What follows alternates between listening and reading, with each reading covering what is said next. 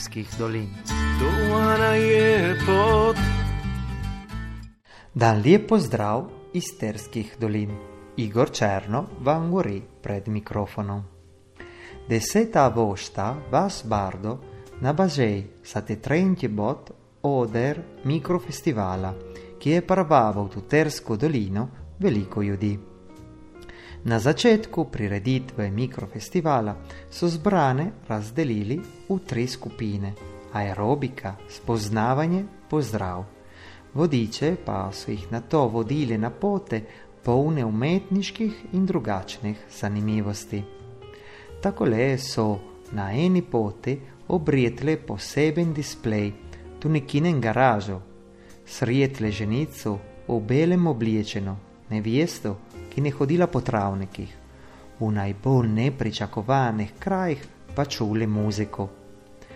Na druge pote so videli murales, izdelali s posebno tehniko, svedali številne podatke o vase, o domačem narečju in bližnjih krajih ter zanimivostih, te, ki je na primer jama v Zavarhu, odkoder sta verjetno prišla tudi dva jamska človeka, ki so jih udeleženci sretle med potjo. Na zadnje pote pa so ljudje zvedali za zanimivo raziskavo, ki so jo protagoniste storle v bardo, spoznali nekaj rastlin in videli čudež, ko je slepa atletinja s pomočjo vode v korito, posebne glasbe in petja parska okteta ozdravila. Večer se je zaključil s prijetnim druženjem in z muziko. Tu soboto, 31. vošta, so se slovenske verniki zbrali v Porčinju, tu vasici, ki stoji tu komunu Ahtem. Z njih romanjem so se začele majše za naordate, ki 164 let nazaj sveta Marija se je parkazala tu Porčinju. Mašo je somaševal ljubljanske pomožne škof Franč Šuštar. Na mestu, kjer se je 8. septembra leta 1855 sveta Marija prvič parkazala beneške deklice Terezi Duš in tjekerala v terskem slovenskem dialektu. Terezica, ki je bila najmlajša v familiji s sedmimi otroki, je jedto tej ponavade pasla krave in srpom rezala travo.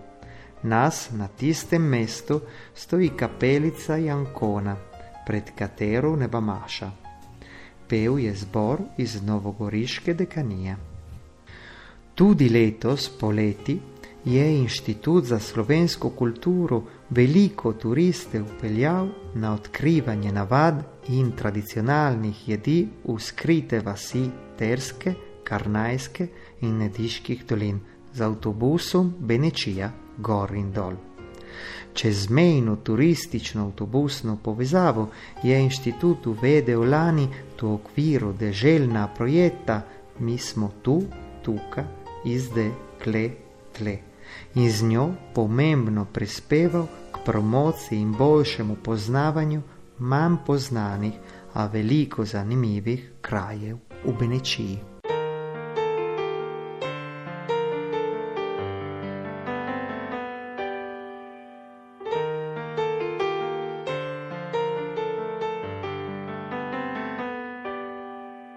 Čujem dan glas od nezor.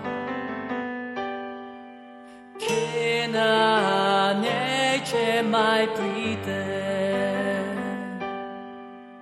Čujem nevidno sonco u oluč.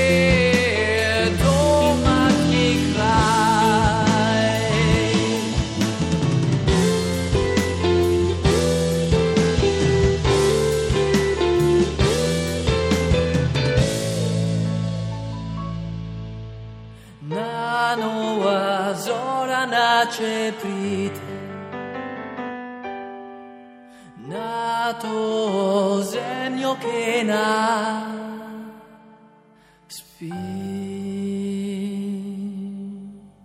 Petek 6. septembra se je začel v kanalu letošnji tradicionalni mednarodni festival sodobne glasbe Kogojevi dnevi, ki letos dopolnjuje 40 let dela. Sta ba prisotna na otvoritvi še slovenski minister za kulturo Zoran Poznič in predsednik Republike Slovenije Borut Pahor. V programu festivala je vključen koncert v Bardu, ki bo 13. oktobra v okviru praznika Kostanja. Zahodu bo komorni godalni orkester Akademije za glasbo iz Ljubljane. Milica Zimič, ki koordinira festival, nam je tako lepo povedala.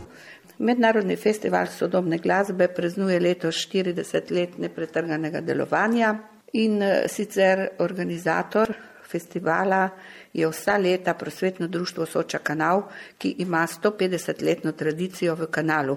To društvo je bilo ustanovljeno 1867. leta in deluje nepretrgoma razen v obdobju eh, hude fašizacije, ko je bila tam po 1926. letu.